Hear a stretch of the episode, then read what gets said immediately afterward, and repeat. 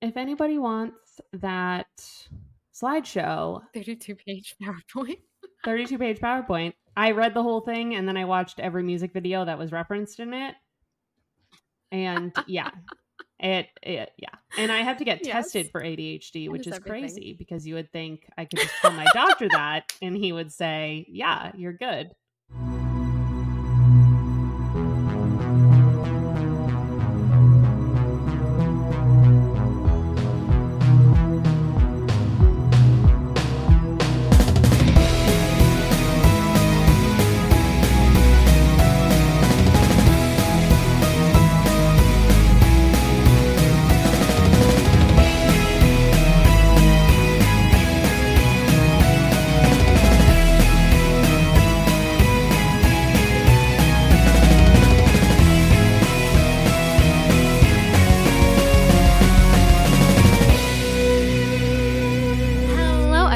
Welcome back to Hate Spinnerbait, the podcast where we hate Spinnerbait, but we love that sometimes people tell their boyfriends they love them by giving them a key necklace. Oh, yes. Aww, that was the perfect segue. Okay. It's very weird that happened twice this week, that I witnessed that twice this week in a book that I read and a movie I watched.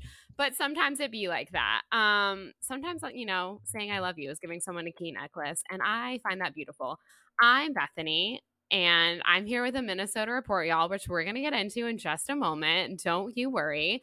With me, as always, though, of course, is Michael Ann. Michael Ann, how are you this fine day? I am doing great. Started my morning off with a cheeseburger, and there's really nothing better. I love it. I also have a lot to discuss in regards to Gaylor. Do we have Gaylor updates? We've got Gaylor updates. Do. Don't worry. I'll be popping off the theme song, everyone. Perfect. It's coming. We will discuss. We will have a full, oh my God. We have so much to break down. So we're just going to dive right into it.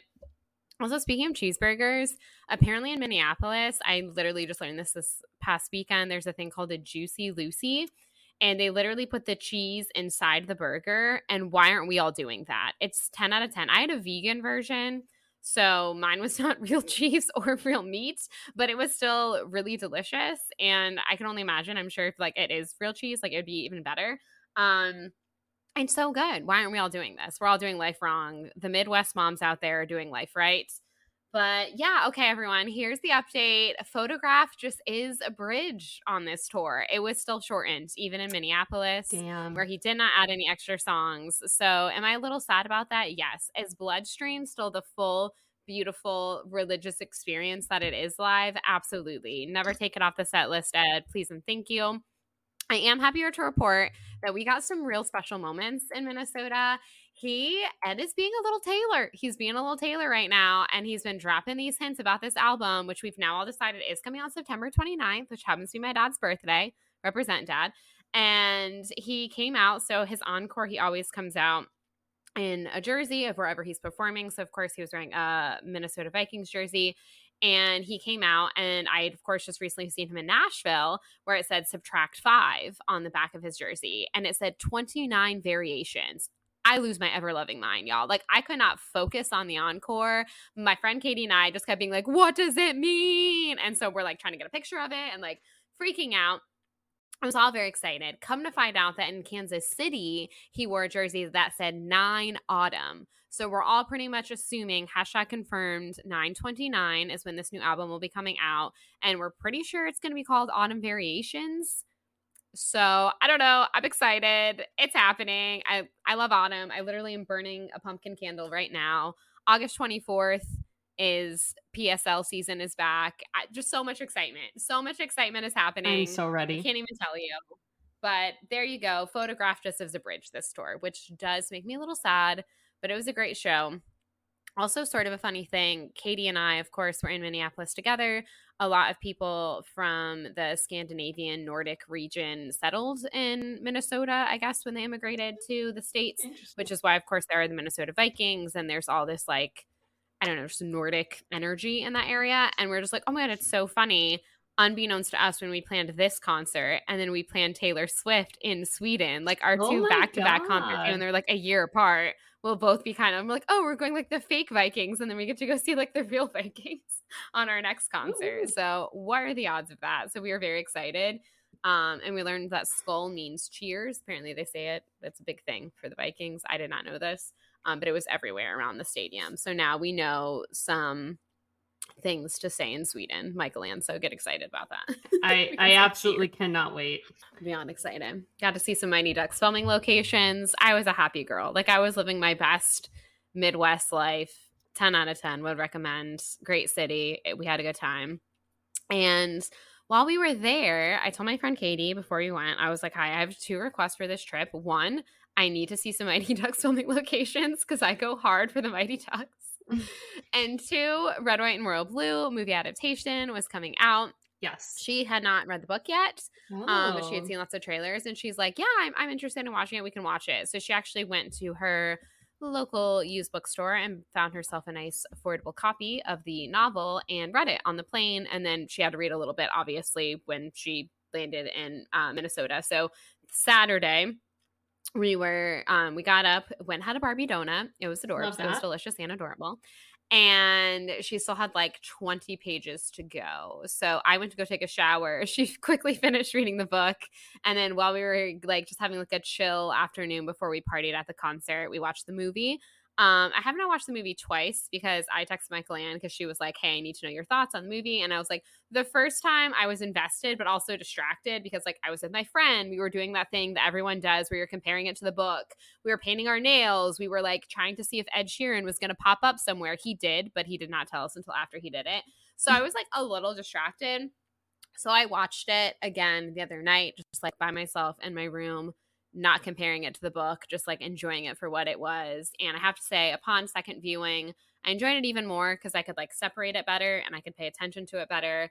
And yeah, y'all, it's just a really cute queer rom-com. And sometimes you just need that in your life. And yay that it was made. I know it's a lot different than the book. There are some things I'm very upset about that are gone from the book, but I understand that they're two different mediums. And the one thing I thoroughly enjoyed that was different in the movie was that Alex gives Henry his necklace. Yeah. And one day when Lock and Key is finally adapted into film, people are going to be like, I saw this already. And I'll be like, Lock and Key came first, bitches. Exactly. Gifts they were her due.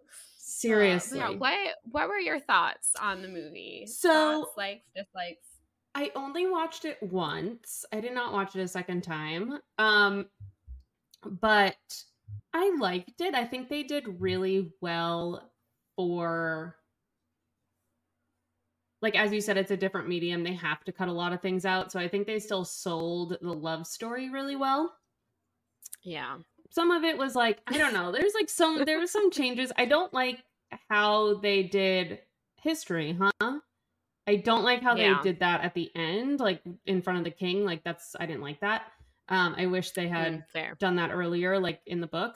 And I also know that they were on a budget, but not seeing the crowd outside of the castle was not great. A bit disappointing. Yeah. I also think it's weird, and I understand like Michael and I texted a little bit about this already, everyone. We were talking about like the pacing, which is a little weird. Like when Katie and I were watching it, we're like, oh, they went from enemies to lovers real quick, which I understand is like going to happen in a movie. Like you don't have as much time, whatever.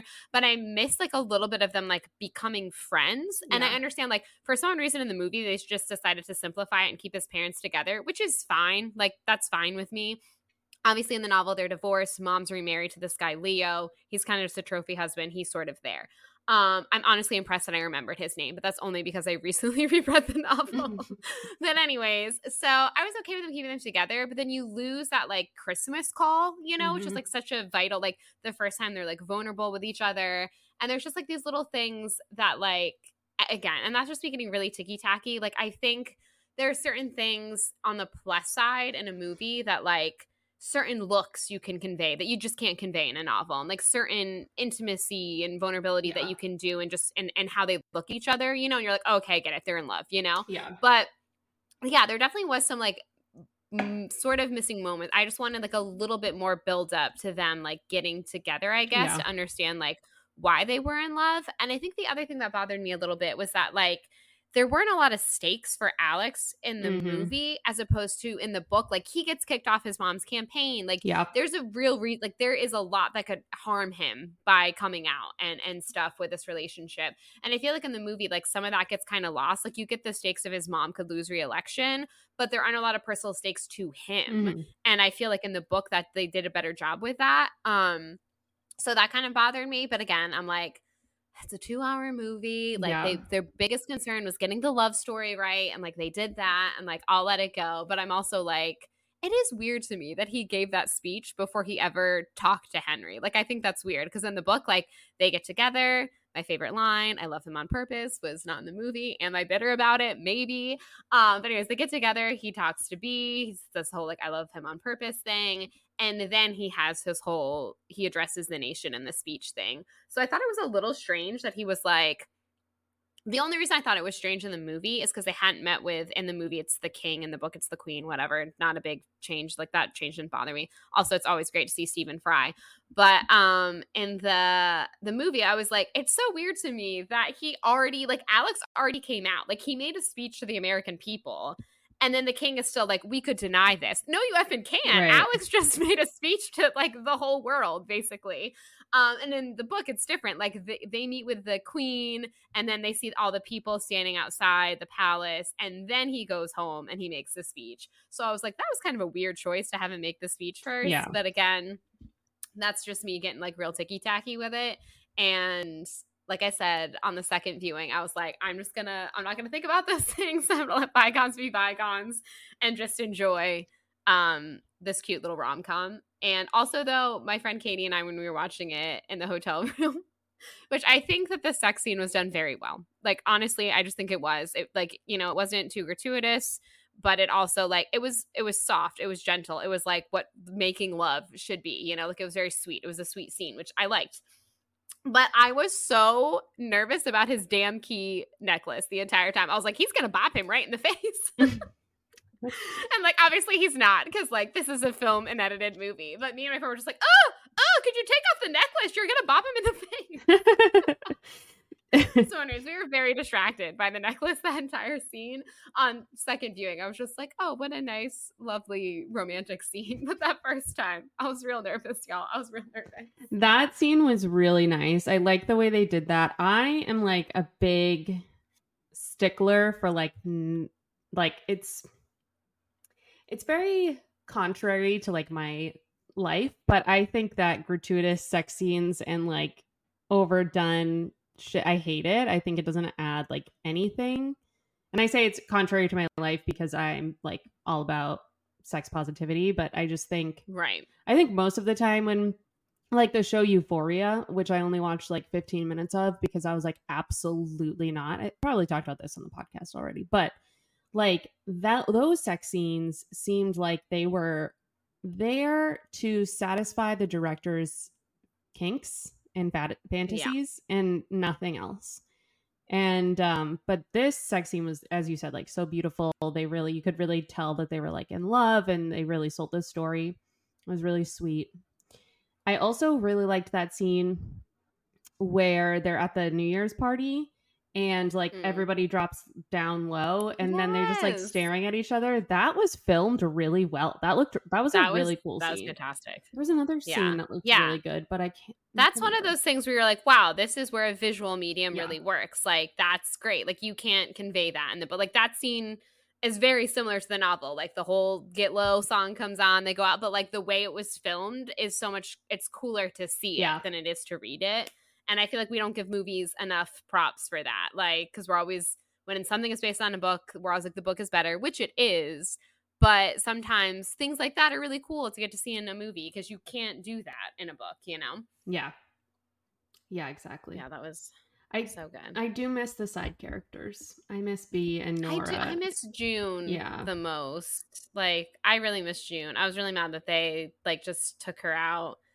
And yeah, also Rafael Luna not being there was weird, but I also understand like how complicated that is to like fit into a 2-hour movie. Wasn't Yes, Rafael Luna. I was trying to remember because I was like, wait, was the person who outed them and exposed his emails a journalist, or was it Rafael Luna? So it's the Richards campaign and Rafael. So the way it happens in the book is essentially, obviously, they're outed, which also is interesting. They switch the point of view to Henry for when they're outed, because in the book you are following Alex's point of view. Well, really in the book you follow Alex. Like you don't really see Henry unless he is with Alex. Because it's, I never remember what that is. Third person, whatever, you know, when you only follow the one person and you can't follow everyone. My English teacher is very annoyed at me right now that I can't remember that term. But anywho, so so you pretty much follow more Alex's point of view in the book. So in the movie, I thought it was interesting that when they're outed, you're with Henry, which I kind of didn't mind because I was like, oh, it's nice. In the book, I have Alex's point of view, and now in the movie, I'll have Henry's point of view, you know. But anywho, so they're outed. They are put on communications lockdown. That part is true. And Zahara does get in contact with Sean, and they go over to England and yada, yada, yada.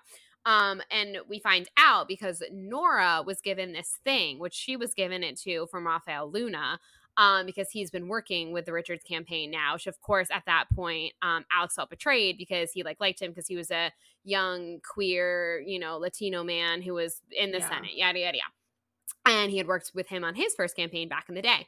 And so anyway, so he feels betrayed by him. And then he finds out that the only reason he went to work on the Richards campaign is because Richards had made a pass on Rafael Luna when he was younger. And so basically Richards is this creepo pedophile who slept with all of these women and occasionally sometimes men, it turns out. And so he went to work with him to kind of basically like dig up dirt on him, and then instead ends up finding out that the Richards campaign has been trying to dig up dirt on Alex, which of course they do end up releasing. And then thanks to Nora and Rafael Luna, they can figure that out. And I can't like really remember in the book like how it's resolved. Like obviously his mom wins the re-election, and they like want to like take Richards to task and put him away for basically being a pedophile. So it's kind of more the Richards campaign that like has a thing, and this Miguel character in the movie like doesn't exist. That's and again, it's a lot of like political intrigue, like all this different stuff, and a few things I've read are like, well, I guess people wanted to make it more accessible and it streamlined the story, and it's just easier for it to be like this journalist who's trying to get ahead decided to out them and not have it be like the Republicans are pedophile bad people, but like Republicans are pedophile bad people. It's also hashtag not all Republicans, but most of them. It's also strange to make that change too, because a gay journalist outing two gay people seems unreal. Like it kind of strange. Yeah. That doesn't seem like something that would have happened. I think they made it look like it was like jealousy or something, but like I don't see that happening like IRL. It was weird to kind of, I guess you could say he kind of is the villain of the story, but like, is he? And then I guess you could say, well, was it internalized homophobia that made him do it? And you could go down a whole rabbit hole. I don't know. But it was a bizarre change. I think, again, it was just to streamline it. And if you're already making this, you know, queer rom-com and you're trying to make it as accessible as possible, it was like, well, do we make the Republicans completely the villains in this story? Like, maybe we should not do that. But also, like, are the Republicans going to watch this movie? No. So, like, I don't know, you know? Like, it's a whole, the tangled web. But yeah, like, when Alex first meets this guy, Miguel, I thought he was just going to be a stand-in for his high school friend, Liam, that, like, they were like, oh, we already, like, they clearly had already cut a lot of side characters. So I think they were like, we're not introducing this whole high school guy who, like, when he first kind of maybe is like a little baby queer, realized that he was bisexual, you know? But so I was like, oh, like he's going to be a stand-in for that guy, like his high school friend back from Texas. But it's going to be like, oh, instead he kind of realized maybe he was bisexual when he like had this fling with a reporter on his mom's campaign trail or whatever. And then no, they like made him the guy that outed them. And I was like, oh, it's not where I thought they were going with this. But like, okay, I guess. I don't know. So yes, that's kind of strange, but yeah, I miss June. I miss Rafael Luna. I'm trying to think of any other. Like, yeah, I guess just like in general, like in the Texas bit, like it's so quick in the movie, and in the entire Texas scenes in the novel, like you really get to learn a lot about Nora and June and Henrietta and Pez. And like in the movie, it ends with like they're together. Obviously, they've come out to the world. Awesome. We love that. And most people are accepting, obviously not everyone, because unfortunately it's just the world we live in, but most people, you know, back them, which is great. But you like don't really know how they're going to work. And in the book, it kind of goes into a little bit more of like, Henry has this foundation and he's just bought a thing in Brooklyn, and Alex has decided that he's going to go to law school in Brooklyn. So like they can be together and whatever. And you kind of like see where their story is going. In the movie, it's just like, well, mom won re-election. Let's go to my house. The end. And I'm like, but he lives in England, and you like, they never discuss how you guys are going to work. Right. So that I was like, and it could have been like such a simple throwaway line. Like, or could have like, solved that. And again, read the book, if I guess, if you want to know. But still, I was like, oh, cute, happy ending. But you never explain how they're like actually going to be together. Yeah. So I thought whatever. The ending point was weird. Also, I don't think that re-election night scene was like really that. Like in the book, you're like so like nervous. In the book, it's like much more tense. Yeah. But in the movie, it was like you walk in, and then Alex like walks out, and then him and Henry hug each other, and then she wins. And it was like, oh, yeah. That was so quick. Oh. Yeah. There's all this like talking back and forth to Anderson Cooper. And like, yeah, I just love the way it is in the book. It's definitely a lot quicker in the movie, which I guess shouldn't surprise me. But yeah, I was like, oh, and we like, there's no like, oh my God, like, are they going to flip Texas? Like, I just feel like the momentum of that like isn't as like powerful as it is in the book. But yeah, I mean, if you want like a quick little cute 2-hour love story, watch the movie. If you want all the political intrigue and all the like good little bits and all the best lines, like the whole like incomplete list of reasons why he loves, and which I like knew wouldn't make the movie, but still like I love that. Like I love their email so much in the book, and I knew we weren't going to get a lot of that in the movie, but still I was like, oh, I love that. And apparently, because I'm a nerd, Casey, I don't know how to pronounce like their last name. McQuiston did a whole like AMA on Alex in honor of the movie coming out, and so they answered a lot of different questions. And so someone asked like, what has like Alex added to his incomplete list of things that he loves about His Royal Highness Henry?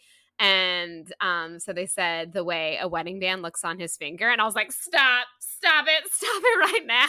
Yes, I love that. And like made me really emotional. It was really sweet. And this is where we've already been discussing this for so long, guys, I'm sorry, and probably Michael Ann is going to cut a lot of this out. We're going to be just like the movie, and we're going to give you the abridged version.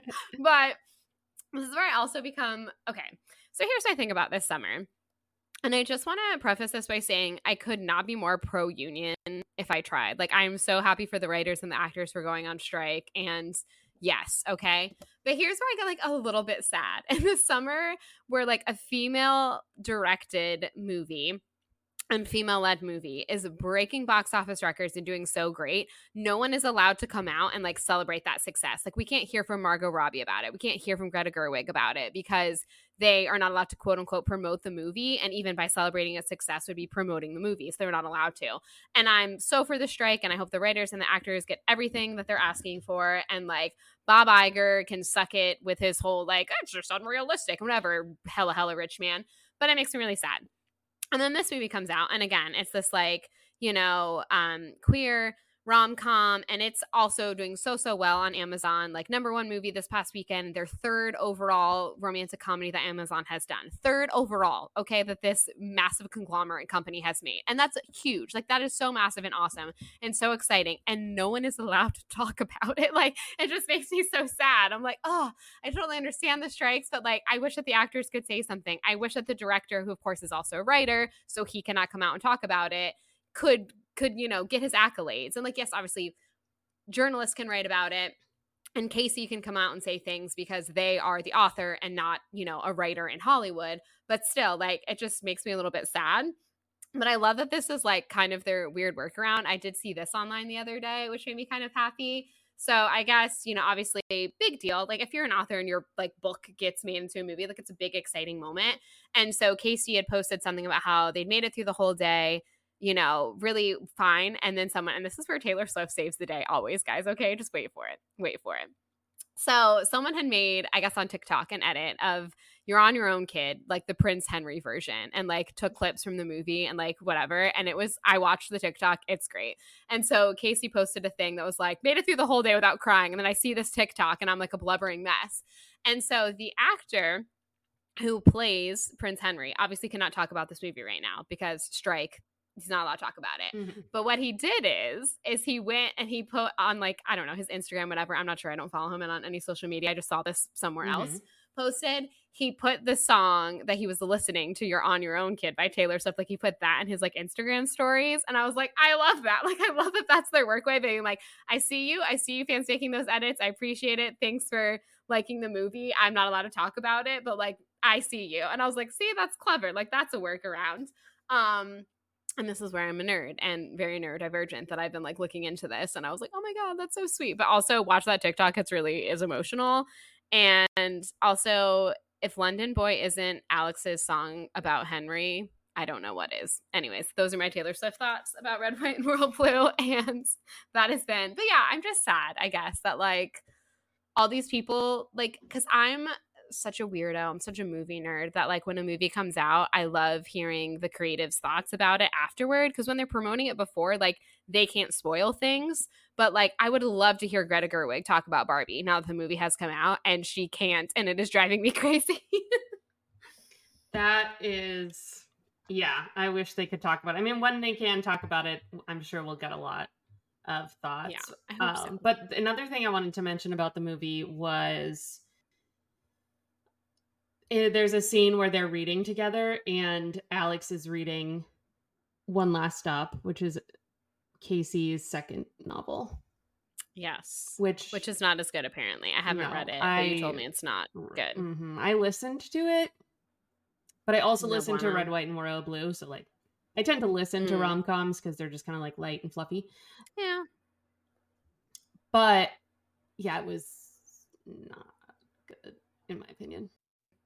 This came up in the Ask Me Anything about Alex, because they asked what would be Alex's favorite novel of Casey's. And they said one that's coming up that is like an adult bisexual-led novel. Ooh. So I'm kind of intrigued to see what that one could be about. So here's hope that that one is good, maybe. Because I really did enjoy Red, White, and Royal Blue. I've not read One Last Stop. Not heard very good things about it, so I'm not like rushing out to get to that one, but this one kind of intrigues me, so we'll see. Maybe that'll be also good. Have her other book, I Kissed Sarah Wheeler. I've had it for months. I just haven't read it yet. Oh yeah, I still haven't read it. I think I saw the one in a bookshop, and I was on my way, I was taking the train from North Carolina to Florida, and I was gonna pick it up, and then I just didn't for some reason, but I was intrigued by it. But yeah, that has been our, spoiler thoughts on Red, White, and Royal Blue. If none of you are interested in that, I'm sorry that you had to listen to it, but you should be, because it's a really good book, and it was a really cute movie, and read the book, basically, is my 2 cents. And then watch the movie if you want, because it was also cute, and also just getting to support, you know, movies about LGBT people, especially when they are just like happy and light and rom-coms and not like killing them, is nice, and we should support that so they can make more.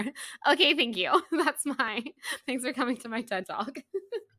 I have been, speaking of which, Sunshine, she's been getting on me about it in the Discord. I have finally started watching Heartstopper season 2. Speaking of happy, light, fluffy queer stories, so cute. Season 2, I'm only a couple of episodes in so far, and it's been really good so far, but this is where I just get really confused about the British education system for the umpteenth time. For someone who has watched a lot of coming of age shows set in England, I should be much better about GCSEs and A levels and college and uni and high school and all of that, but I still get confused every damn time. I'm like, okay, so they're both in 11th form, but he has study hall for his GCSEs and he doesn't. Why?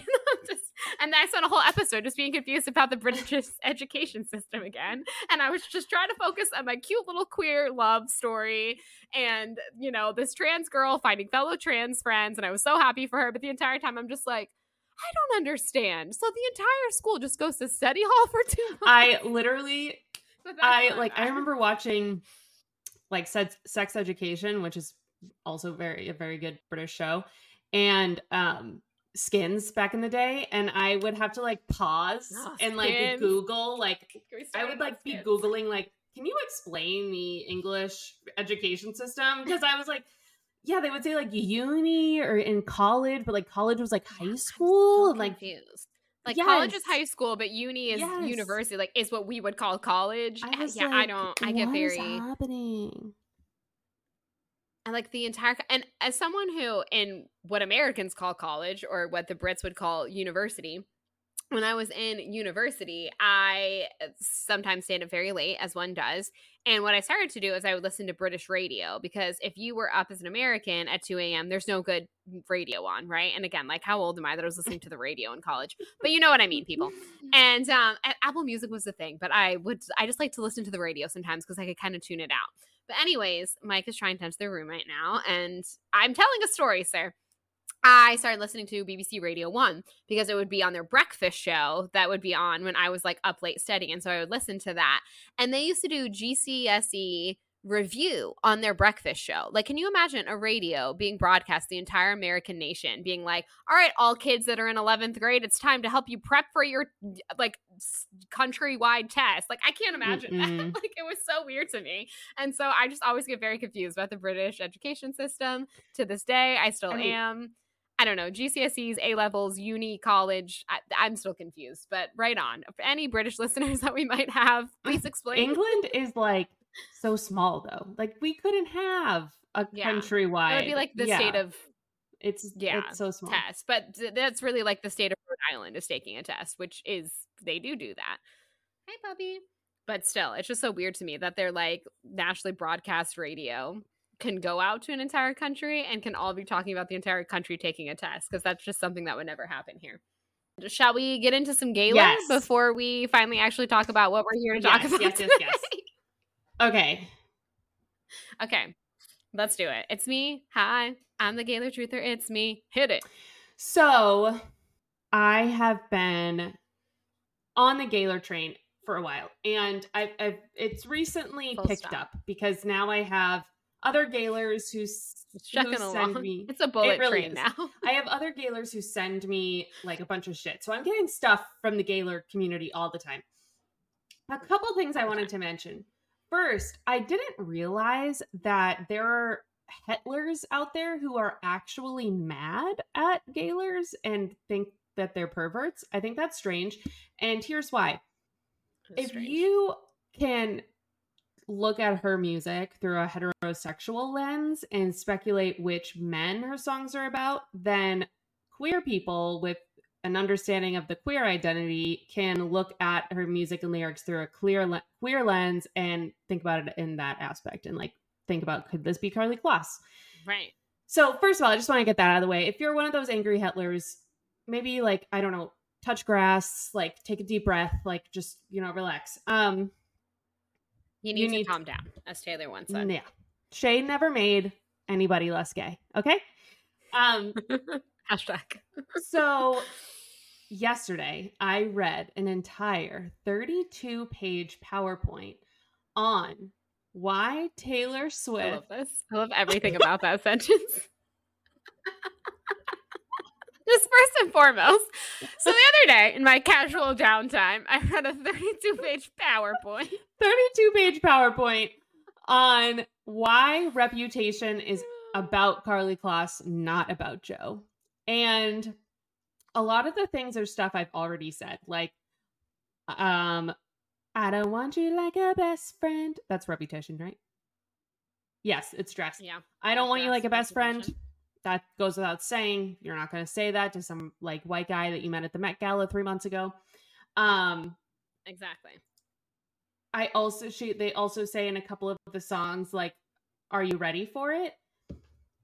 Her pronouns change. So like in the verses, she's saying he, but she's calling this he person a jailer, a thief, Burton to her Taylor, which if you want to know what that's referencing, it is referencing the marriage of Elizabeth Taylor and Richard Burton, which was, and here's a little, which as we all know, Elizabeth Taylor is a bona fide beard. Like, she was straight up back in the day, like, the person you went to if you wanted to, you know, remain in the closet. However, for this example, Burton was an alcoholic. He had many affairs while they were together. During this time period, Elizabeth Taylor was addicted to pills. They divorced, remarried, and divorced again. It was not healthy. It was very toxic, very crazy. So why would she be talking about this relationship in a love song? Now, when you go into the chorus of Ready For It, she is saying you. She's not saying he.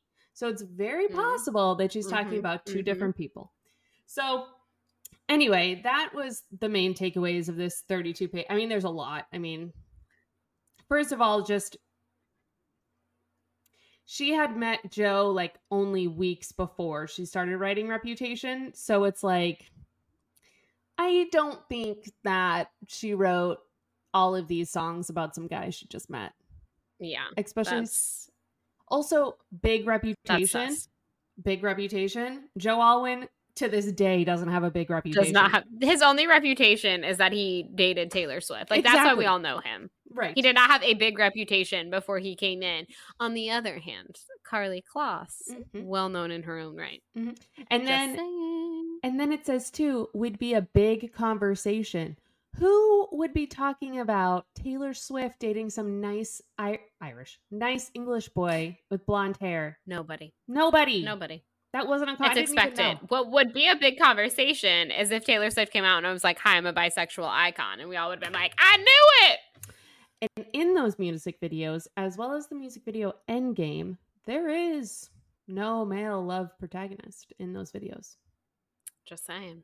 And she wears a rainbow dress in Endgame. I think she wears a rainbow dress. She kisses girls on the cheek. So just saying. Just saying. Get on the bullet train, folks. Get on the bullet train because we're going fast. And we're underwater. We're going Gaylor in, bitches. Yep. My mother on the drive home from Tennessee was like, so let me just get this straight. When you and Michael Ann on the podcast were talking about this, I go, Gaylor? And she's like, so you think? And I go, oh, we know. We don't think. We know.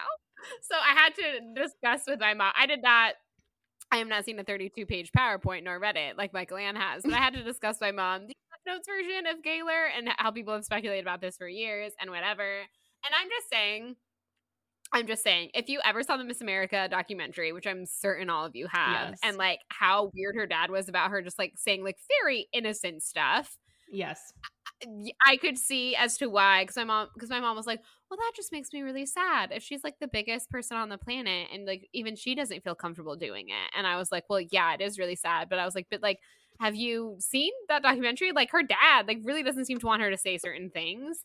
And also, I think people can get in your head and be like, yeah, you are the biggest person on the planet. It's the same reason that if you've ever listened to Dolly Parton's America and or followed Dolly Parton's sister on any social media like my mom does, Dolly Parton doesn't come out and say more progressive things because it's like she doesn't want to alienate half her audience. And I think if you're Taylor Swift and you're like, I'm the biggest name on the planet Earth, and I come out and I say, like, I have had, you know, queer relationships, that, like, you might alienate some of your audience. And, like, that could probably be very intimidating to you.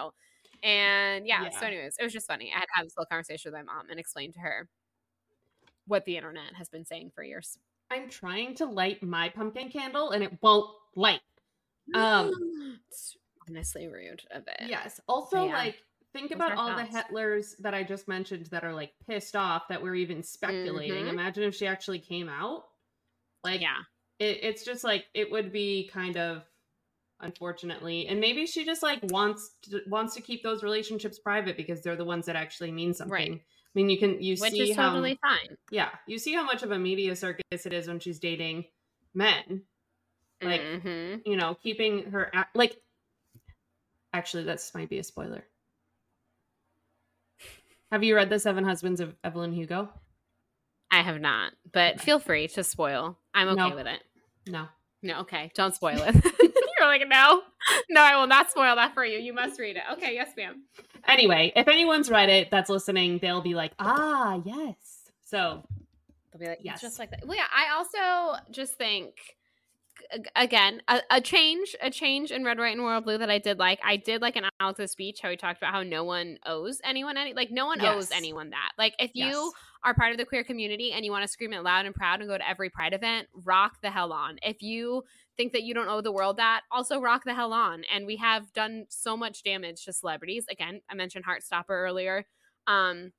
On this very long chat that we have gone down. It's 45 minutes. Yeah, this 45-minute chat that we have gone down, probably edited down a little bit, everyone. But one of the actors, they basically forced him out of the closet. And I felt so bad. He is literally a teenager. And he's on a show, obviously, about the queer community. And so people started getting all up in arms. And we're like, well, is he straight? Is he this? Is he that? He should be on the show with all this other representation. And so they literally freaking made this poor kid come out of the closet before he was ready to. And that's bullshit, and it's nobody's business, and love who you love, and you can be loud about it, you can be quiet about it, it's cool. So Taylor, we support you. Yes. No matter what. And like, and that's what we were Andrew to say. Was talking to this about me actually the other day. We were talking about the concept of queer baiting, and I'm like, yeah, okay, like queer baiting, blah blah blah, that could be bad, but also like queer people don't have to tell you that they're queer straight out, right? Like they don't. Like if Harry Styles is, his life would be a lot different if his name was Henry Styles. Harry Styles like doesn't want to tell you that he's bisexual or something. Like he doesn't have to. Yeah, it's his damn business. And it's like, not my business. It's his life. Yeah. And I don't think like his fashion choices can be labeled like queer baiting when right. They're just clothes. We like all argue that nothing has a gender, and then we're like, oh, you're wearing dresses, you must be gay. It's like, well, please explain your entire thoughts in life and right. sexuality and what your pronouns are and whatever. And it's like, you don't owe you that. No, like, and celebrities don't owe you their whole life. Like the most fun thing about speculating about Taylor Swift sexuality is like not because I actually want her to tell me and think I deserve that. It's because it's like she plants so many Easter eggs. She makes her lyrics purposefully something that she wants her fans to dive into deeper. Like she wants us to look at all of her things and her Easter eggs and stuff and like dissect it however we want. And so I'm like, well, then we're fine. Like we only look at public information. Like I only look at her lyrics. I only look at her music videos. Like I'm not looking at like, I mean, you know, there's always Kissgate, but you know, you never know what was really happening at Kissgate. Okay, we don't actually know. We don't know. But and like if she doesn't want to talk about Kissgate, we shouldn't talk about Kissgate, probably. Yeah. But anyway, if anyone wants Kissgate, if anybody wants that slideshow, 32-page PowerPoint. 32-page PowerPoint. I read the whole thing and then I watched every music video that was referenced in it. And yeah, it yeah. And I have to get tested for ADHD, which is crazy because you would think I could just tell my doctor that and he would say, yeah, you're good. I think if you walked into a doctor's office and I was like, the other night I went down a whole rabbit hole and I read the entire 32-page PowerPoint about Gaylor, he'd be like, actually, I'm just going to go ahead and give you a diagnosis now. What prescription would you like? Literally, I have to go in for like 6 hours of testing or something in September. And I just want to be like, I don't need this. You just just give it to me. Just give me the diagnosis. I'm not trying to get stimulants. I don't want stimulants. I already have Xanax. Right. I just want to know what's going on in my brain. But I just would like an explanation for my brain. Whatever. But I think we should probably talk about Lock and Key. Baby, let's do it. If anyone's ever listened to our podcast, I ever thought those two girls seemed like they're definitely neurotypical. Literally. They're wrong, obviously. So we're at the end of the novel, everybody. We left off in kind of a sad spot. Her and Nate were broken up because he wasn't letting her in when it came to his dad's abuse. And they found out that Ruby's mother had been found unconscious, presumably like overdosed, and ended up in rehab and was in rehab now. So we kind of left off on like a big bummer. And I'm sorry about that, but we're going to start chapter 16 and things are going to go up. Like they're going to dip, but then they're going to go right back up. So it's going to be fine. Yeah. It's a little bit of a roller coaster ride, but we're mostly on the uphill track now. Yes, exactly. Mostly. So chapter 16, my friends. Here we go. Let's do it. Let's do it. So her and Olivia are at her house chatting about the pond and what have you. Mr. Cross has trapped Jamie in a very aggressive conversation again. Jamie's trying to get away. Okay, so Olivia says here, not in this neighborhood. I mean, honestly, did you see those boulders when you came in? What is this supposed to be? Stonehenge? Why is that familiar? Who said that about these boulders before? Cece?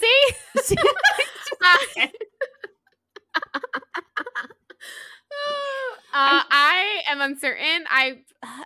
Owen, did he say something similar to that when he was dropping off Annabelle one time in her like fancy glass house? Did she live in Wildflower Ridge, right? No. Yes, no. I don't know now. I'm doubting myself entirely. Oh, also, that's Cece, what I wanted to talk about before we got into this. Let me pull up. Cece came through for us. We're just going to call her, we're going to call her Hate Spinnerbait's data expert.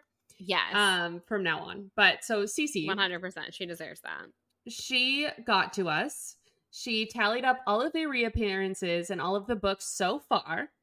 And here are the results. So before, I don't think she did all of Lock and Key. I think just to where we had read up to, I believe. Right. Correct. Because she said thus far and where we've gone in Lock and Key. Which so, I don't think there are any more cameos. So that probably is the final tally. Or is there? There definitely is. Oh, we'll get there. But anyway.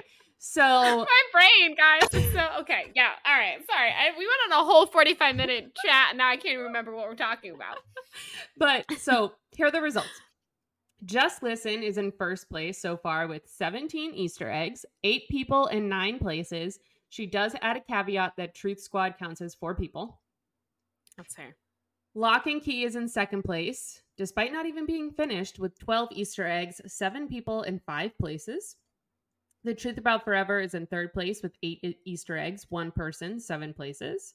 Dreamland and This Lullaby are tied for fourth place with 3 Easter eggs each. This Lullaby had 1 person in 2 places, and Dreamland had 3 places. Keeping the Moon is in fifth place with 1 person. And then That Summer and Someone Like You don't have any, of course. Right, which makes sense because they were the first one, so... That is fair that they would not win in this category. What is the people count on this one? Because I feel like this one has the most people. This one has hella people. Like hella people making cameos. 7 people in 5 places. 7 people. And how much did Just Listen have? 8, but 4 of them are from True Squad. Okay, yeah. So I feel like this is just hella people cameos in this one. Yeah, she killed it. I feel like Owen did something about it, but now I feel like I'm wrong. We'll have to do some digging. But anyway, I wanted to point that out. But then this is where Olivia says that her brother, that Jamie looks familiar, and calls Ruby out on her stalemate with Nate, and she's like, this, you know, it's pretty rare to find someone you actually like to be with in this world. There are a lot of annoying people out there, which is hilarious. And she says, my point is clearly you two had something, so maybe you should think about going to a little trouble to work this out. Yes. Facts. Olivia coming through with some straight facts. 100%. Mm-hmm. And yeah, they kind of have this like moment where Ruby kind of tries to call Olivia out on her shit, but Olivia's like, is that really true, do you think? But then Jamie comes over and Olivia's like, holy shit, you're the guy from Yumi, and Ruby never said anything. That's crazy. And Jamie says, well, you know, Ruby is not easily impressed. Which, like, yeah, true. Yeah, thanks. I love that.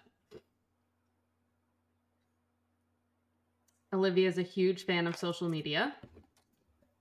I hope which that... so tracks, considering how much she's on her phone. I know. I hope that this is what I want for Olivia. I want her to, like, go to college, and or maybe not even, because fuck college. I want her to go into her adult life, and I want her to become, like, a super successful content creator. That's what I want. Yes. For Olivia.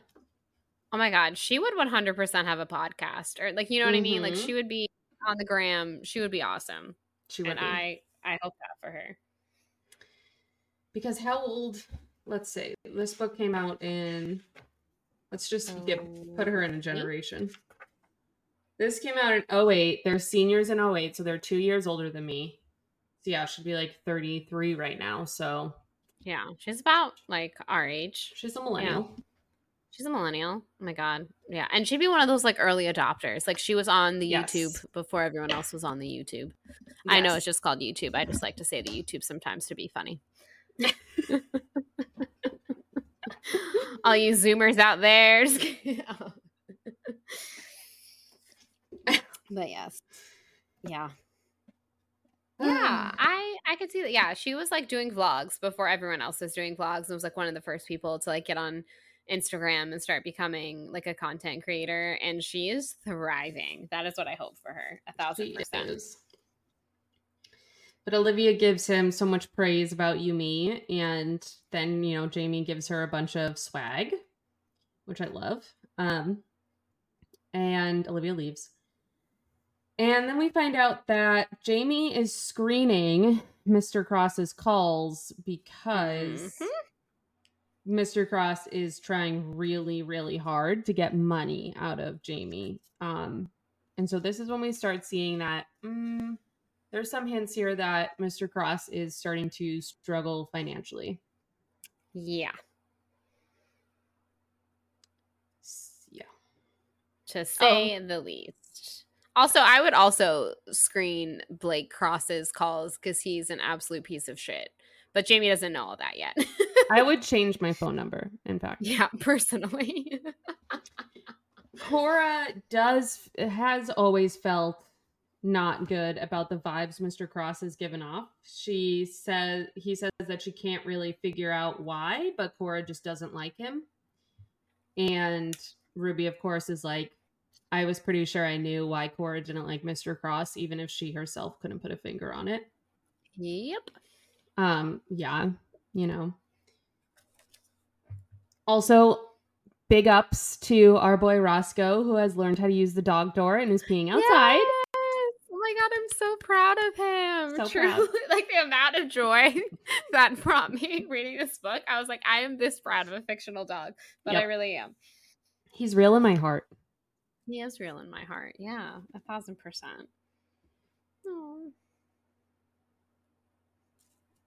Also, Jamie says that he is really impressed. He says people can surpass my expectations, like you, for instance. And he says, I'm proud of you, Ruby. You've come a long way. In reflecting on this, she says, later, up in my room, I kept thinking about this, the idea of distance and accomplishment. The further you go, the more you have to be proud of. At the same time, in order to come a long way, you have to be behind to begin with. In the end, though, maybe it's not how you reach a place that matters, just that you get there at all. Yeah. Aww. I think, honestly, maybe my favorite relationship in this entire novel is the relationship between Jamie and Ruby. Like, I love, again, we've gushed about Jamie before. I'm going to gush again, but I just think he's so cute and so sweet. And I love just how open he's been. And I love this little exchange between them and him saying that he's proud of her. And it's like, yeah, same, Jamie. I'm proud of her, too. She really has come a long way. She really has.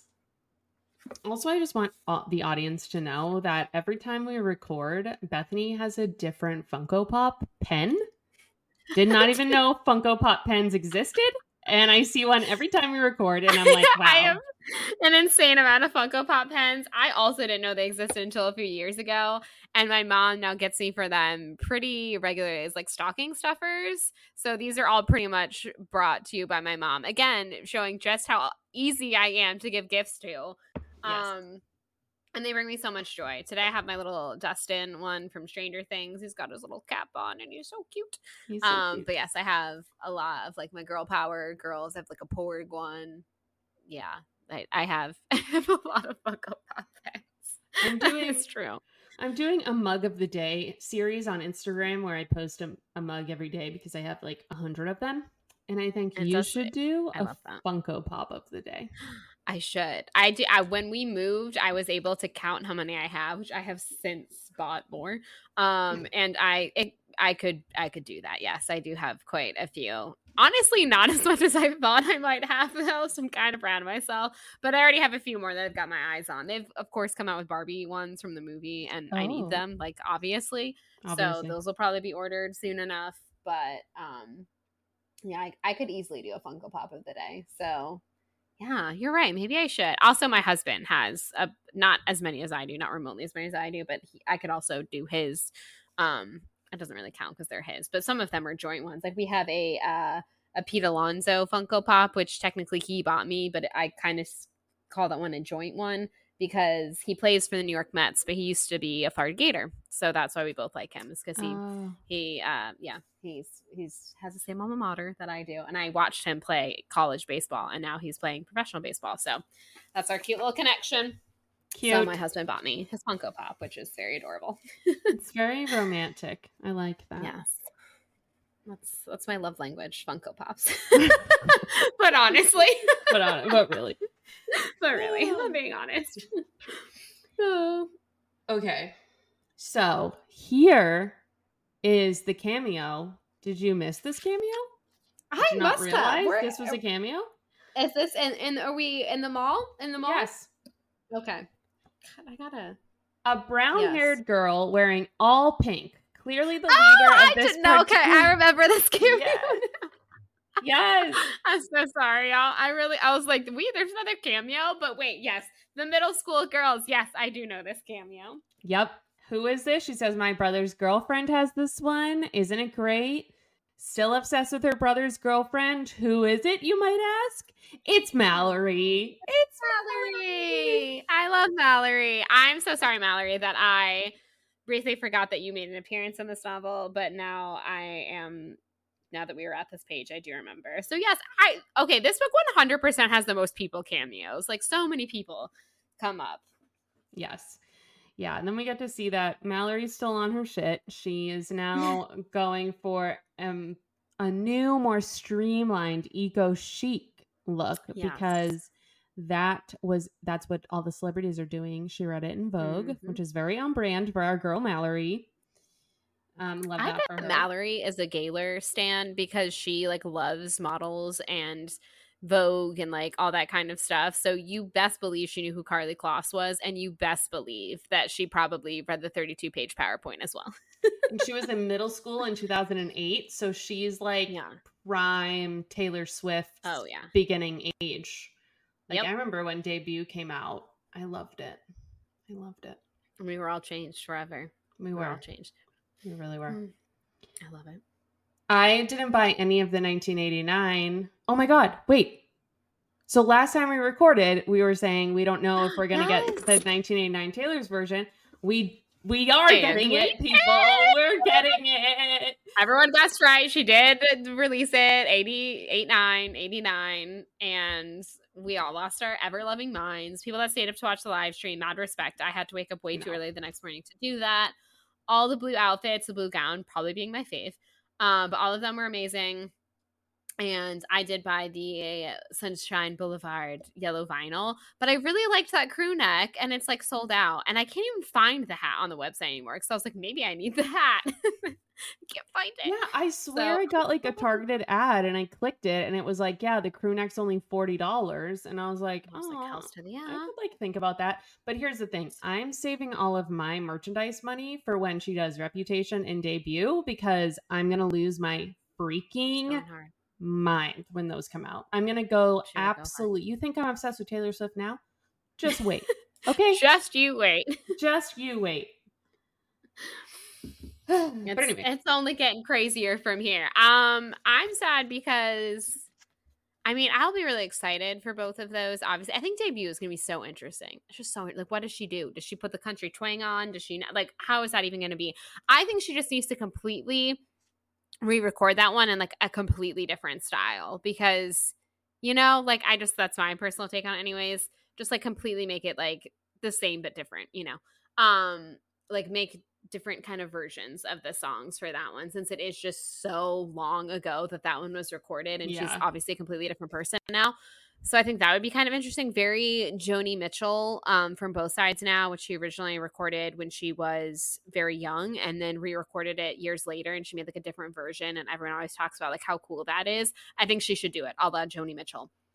But with that said, I am very excited for debut. I'm excited for everyone's excitement for Reputation because as everybody knows, it's not my favorite. I love certain songs. Don't get me wrong, like, I love the vibes of Reputation. Like, I really do. Like, I am really excited. We have discussed in our Swifty Steak Sweden group chat, me, Michael, and my friend Katie, who, as y'all know, are trying to go to Sweden to, you know, do the Taylor Swift there. We have discussed doing, because I just love the theme, y'all, an entire week worth of era outfits. And I'm not going to lie, like going out one night in a Reputation look is one of the things I'm most excited about. So like, I get it. I understand why people love Reputation. I totally do. It's not one of my personal favorites, but I think I'm going to get caught up in like all the excitement that everyone else has that I will like get on that train, you know, with everyone else and be like, Reputation. But for me, obviously, some of my favorite albums are later, so I will never get a Taylor's version because they already are Taylor's versions. Like Evermore, I'm never going to get a re-release of, and that's the one I would ever lose my ever-loving mind for. So 1989 is like probably the biggest one for me because I love this album. Like this album is about to become my whole personality. Taylor's version of this album, so.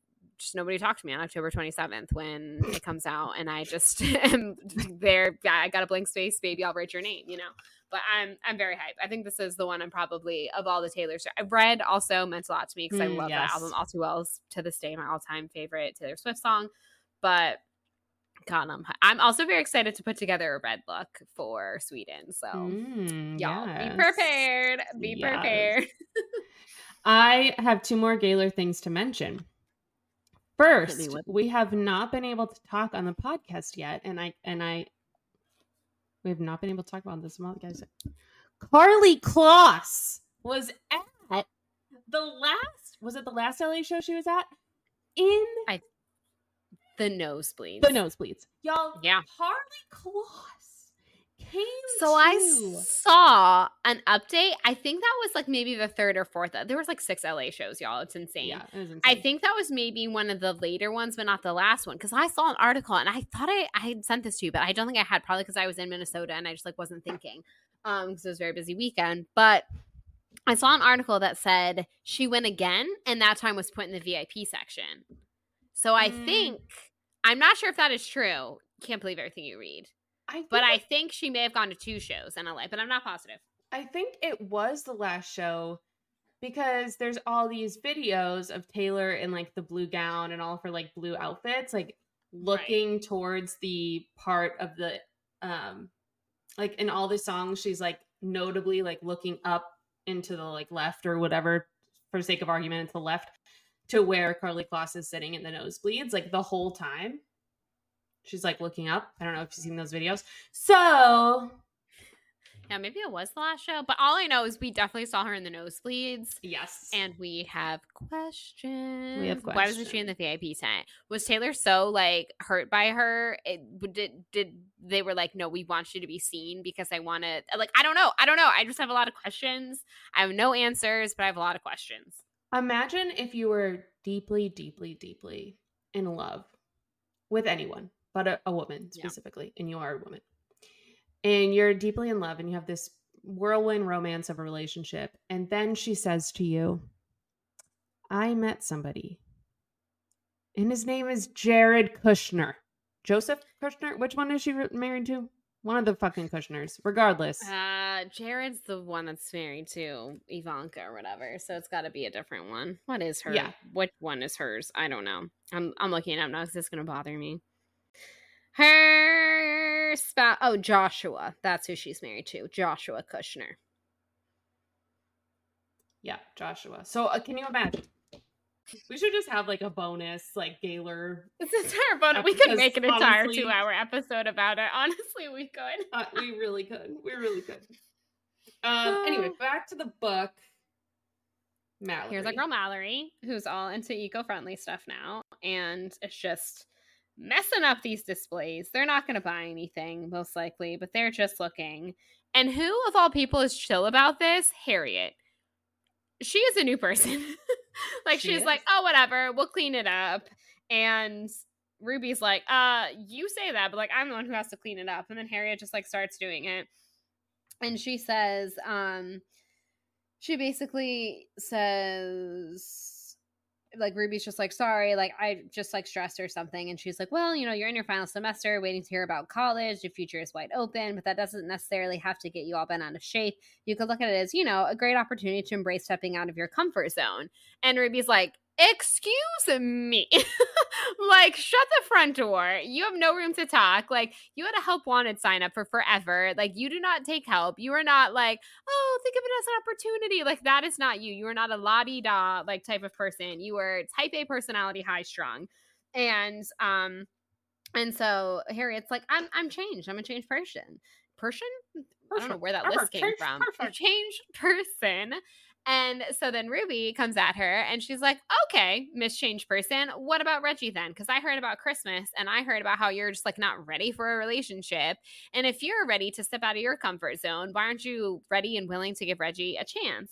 And she basically says that she's terrible. Like, it's scary. Like, they had such a good friendship, and she doesn't want to ruin it, which is something that obviously a lot of people that are friends first are worried about. And she's like, it could end really poorly. And Ruby, of course, thinking about herself with Nate and how they were friends and then, you know, wanting to become more, is very surprised that she's giving the advice of go for it. Like, yeah, it might end badly, which obviously as of right now, her and Nate are not on the best of terms. But it could end really, really good. And, like, it's probably worth the risk. And yeah, Harriet's, she's not really having it. And so she says to her, like, you know, if you wouldn't have put the help on his side, if you wouldn't have taken the chance to hire me, like, you wouldn't have come up with keychains. Like, hello. Mm-hmm. I am basically the whole inspiration for your biggest success.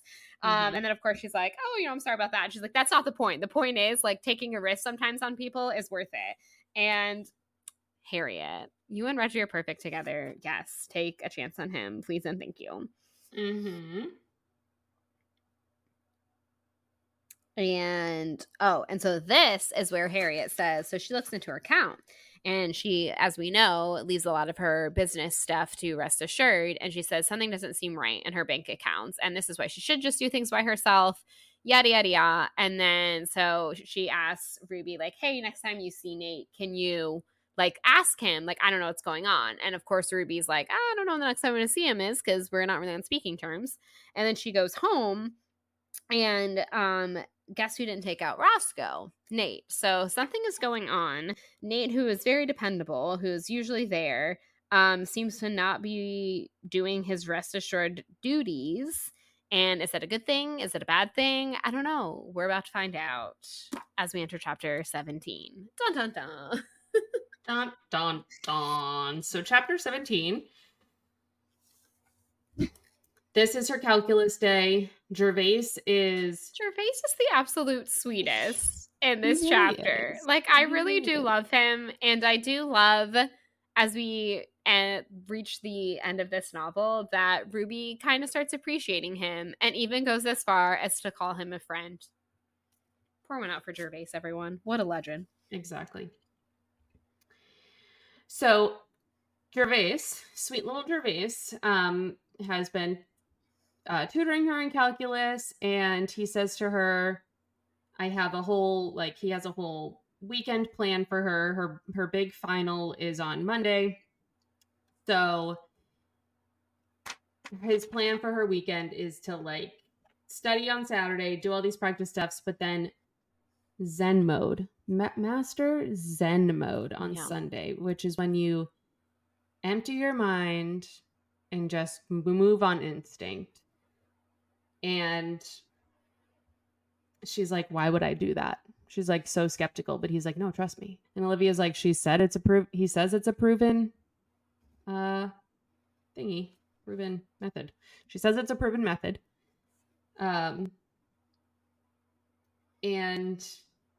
But you know, Ruby's skeptical. She's like, why would I want to empty my brain? But I think that's actually great advice. I have also heard, like, if you have a big thing, you shouldn't be, like, studying up until the point, because then you'll, like, panic. So, yeah.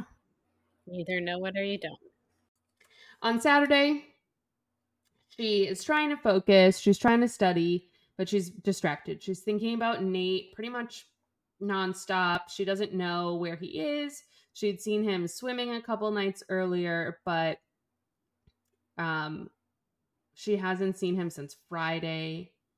I don't know if I'm skipping ahead or not. Let me. Well, again, because it's the way the chapter is. Like, she's kind of discussing her thoughts on Nate, but then we skip to the Vista K at the mall. Like, it kind of goes back and forth. Right. So then she goes to the mall. She can't focus. So she goes to the mall to get her check. And this is where the Vista 5K is happening. I love that the tagline for the Vista 5K is "Run for your life." Yes. It's so dramatic. I love it. It's so dramatic. It's very Apocalypse Now. Yeah. I was like, are zombies chasing you? Like, why do you have to run for your life? But anyways, she's at the Vista K 5, or sorry, the Vista K 5 run mall. 5K run thing, the Bob, run for your life. And this episode is so unhinged. Every episode is so unhinged. But you know what? Someone got COVID and we got them through it. So I feel good about that. I do, yeah. Like, because when you have COVID, it's not fun. So I'm happy that our weird unhingedness gave them something to look forward to. But anywho, so she's there. She's picking up her check. And Reggie is talking Harriet into some vitamins, and she's like, I'm not getting into the fish oil. And he's like, well, you at least need to be complex and this and that and whatever. And so our girl Ruby is like, what's going on here? Two of you seem pretty chummy. And they're all like, we went out for a drink the other night, and Reggie talked me into vitamins and maybe going out to dinner with him.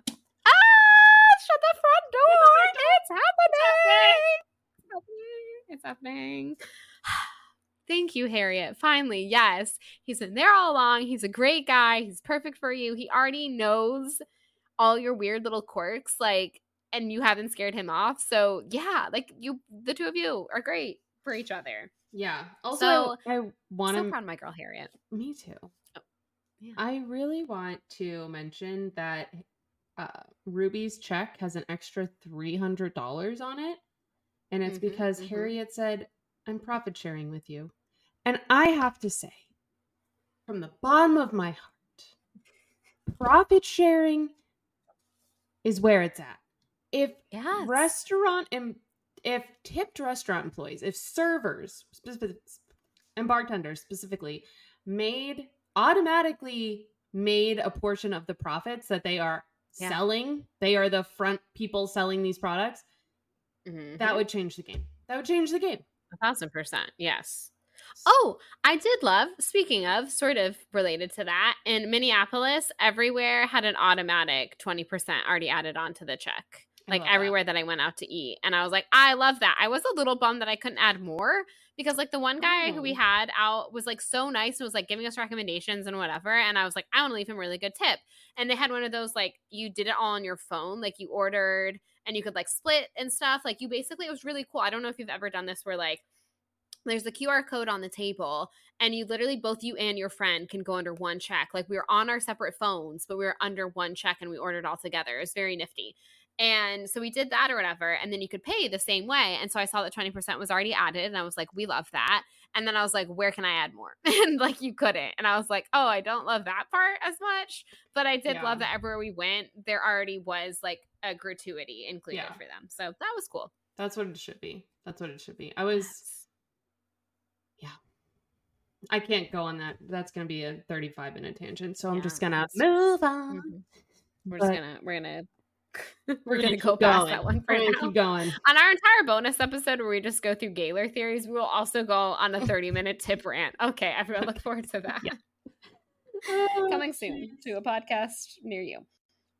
So yes, she gets a little profit sharing, which is yes, and I love that Harriet did realize like there would be no keychains without her.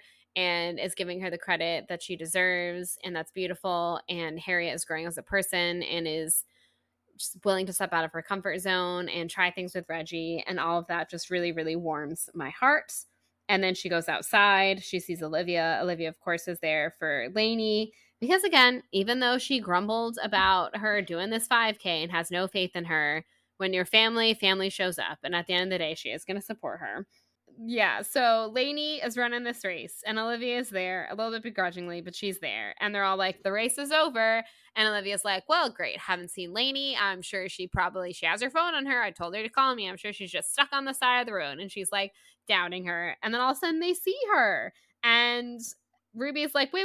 Like, don't shut down the race. There's someone coming. And they're like, yeah, it's over. And so Olivia just starts cheering for her so loudly. Like, come on, you're almost there. Like, they are shutting down the clock. They're like about to the finish line. Like, get over the finish line. And so here is where Ruby says, everyone was staring as she jumped up and down in the middle of the road, her claps echoing off the building behind us. Watching her, I thought of Harriet, doubtfully eyeing those vitamins as Reggie dropped them into the bag one by one, and then of me with Nate on the bench by the pond the last time we'd been together. And if I don't, he'd asked, and I thought there could be only one answer in that one moment. But now I was beginning to wonder if he didn't always have to choose between turning away for good or rushing in deeper. And it's like, yeah, like sometimes, she says, in the moments that it really counts, maybe it's enough, more than enough, even just to be there.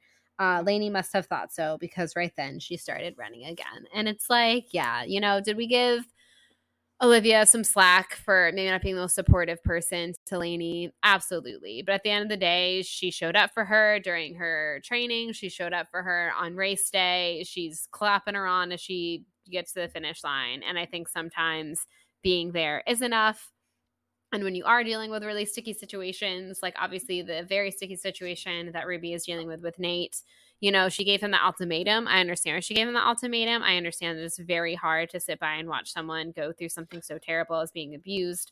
But sometimes just showing up, knowing that if someone is going through something that they can turn to and talk to you, because again, it's very rare that upon the first time being approached about something, you're like, yeah, okay, I see your point and I'm going to change my ways. No, like it takes a while if you're in a situation like that to realize that that's wrong and that he needs to get out. And so she's kind of, I guess, having a bit of an epiphany, so to speak, about, what, maybe it's just enough to be there. Maybe I should go try to talk to Nate about this.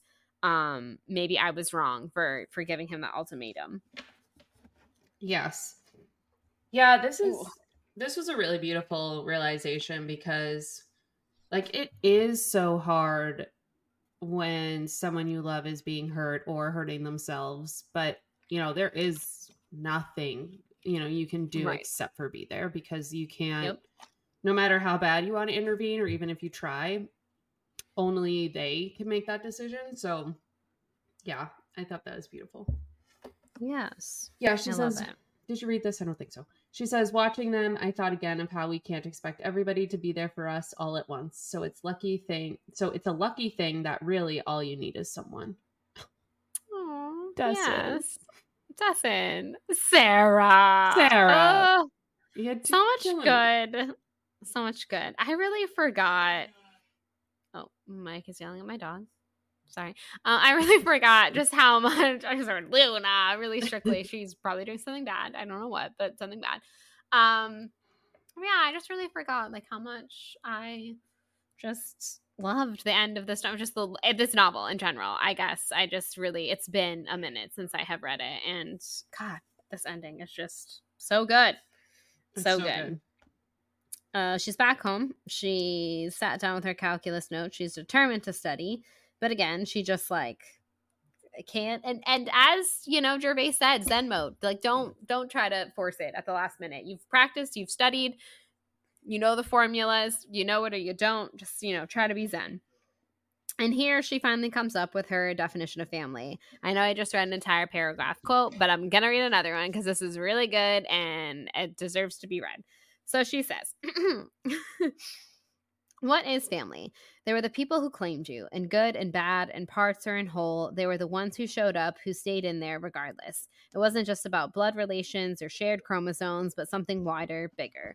Cora was right. We had many families over time. Our family of origin, the family we created, as well as the groups you moved through while all this was happening. Friends, lovers, sometimes even strangers. None of them were perfect, and we couldn't expect them to be. You couldn't make any one person your world. The trick was to take what each could give you and build a world from it.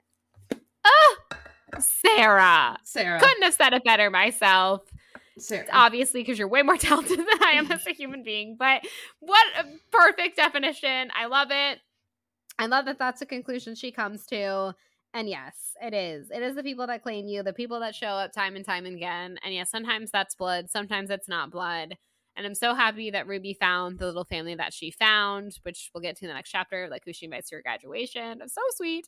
But like, yes, so good. This entire chapter, I could just quote the whole thing because it is so, so, so good. Whew. It's so good. It's so beautiful. And like, it's making me cry. Yeah. It's that good. It is that good, folks.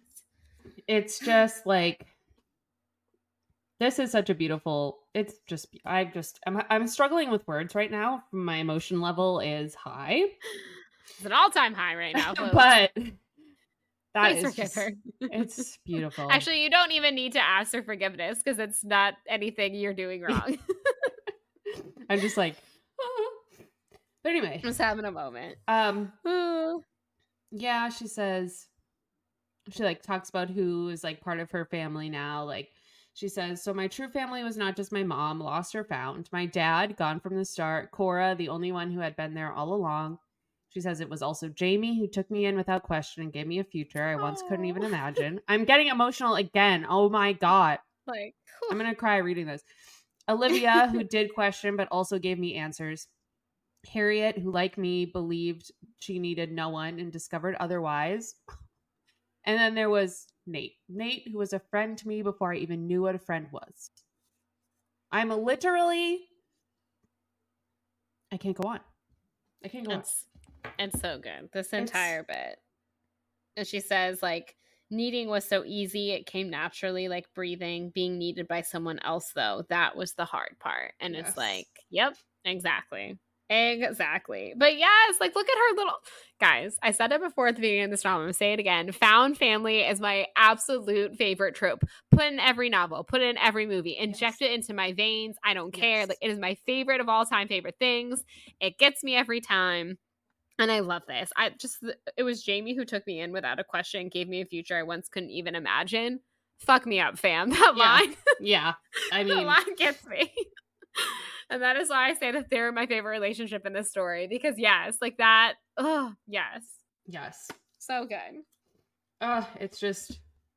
Oh. So this is kind of when she's like, I should have been there for Nate, even if he couldn't open up to me. Like I should have just been there because that's what really matters. So she's like, I'm doing this. Like she pushes out her chair. She heads downstairs, out through the kitchen, into the yard. She is going to get Nate. She's going to be like, I'm sorry. Like, please forgive me. Like, I want to be there for you. But when she gets to the gate, it's Mr. Cross who she sees. And he's on the phone. And he's like,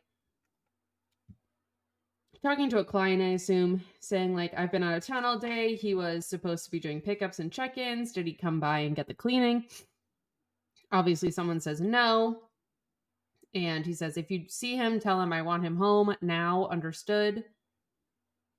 And this is when she's like, okay, Nate is gone. She says, watching him, I had a flash of Nate at school the last time I'd seen him, suddenly realizing why his expression, distant and distracted, had been so familiar. It was the same one on my mother's face the last time I'd seen her when I walked into her room and she turned surprised. So she's like, I know that Nate is gone. Like he had enough and he's gone. Nobody knows where he is. So. Oh, it's so sad. He broke. And it's so sad that she just like instantly knows. Like she doesn't have to like ask or inquire, you know, anything. Like she just knows in her heart of hearts that he's gone. And she is correct. He has disappeared. Yeah.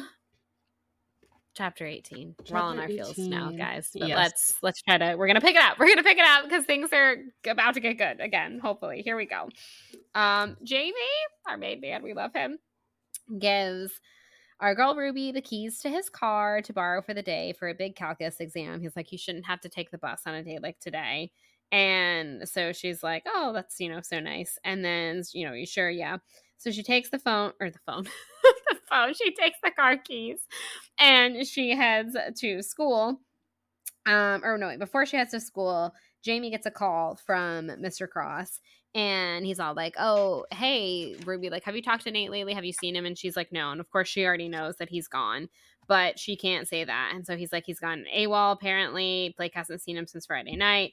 And so she's about to go into her calculus exam and she, in a weird way, has ended up following Gervais's advice because she really isn't thinking about the calculus exam at all right now because she's so upset about Nate and worried about him. And she just knows that he's gone. And she doesn't know where he is and she doesn't know if she's ever going to see him again. And obviously she is concerned. So especially also not to – I know she knows that he's gone that way, but also it would have to be kind of scary knowing what Nate's dad is like. Like, is he doing this as a cover-up? Like, did he do something to Nate and is now acting like, I don't know where my son went, you know? Wouldn't have put it past the guy. So, like, she's got to be kind of a nervous wreck about all of that right now.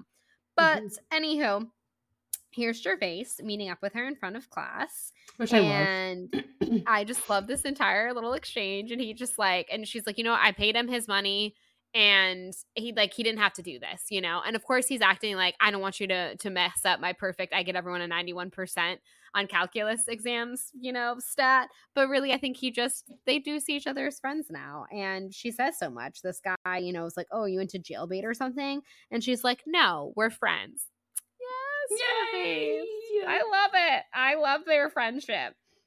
And so, yeah, so then she gets the test and she's just like immediately overwhelmed and she starts, okay, the first one's, let me prime my brain. You know what? Actually, that first question was easy. Oh, the second one's a little bit trickier, but I've got this. Okay. And then she says there's 10 minutes left on the clock. She's at the last problem. She's just at a loss. She doesn't, oh God, you know, she wants to get this right. You know, her getting into college kind of is dependent on this calculus exam, right? So she's all worried and she thinks of Gervais's advice, which is just to like picture yourself in an empty room. You're in an empty room and you're zen and whatever. And of course, what is more of an empty room than Batman's house that Nate once took her to? The very sterile place with just a root beer cap on it. And all of a sudden, eureka moment, she realizes, holy shit, I know where Nate is. Because she's all like, he's gone. I don't know if I'm ever going to see him again. And she's all worried about him.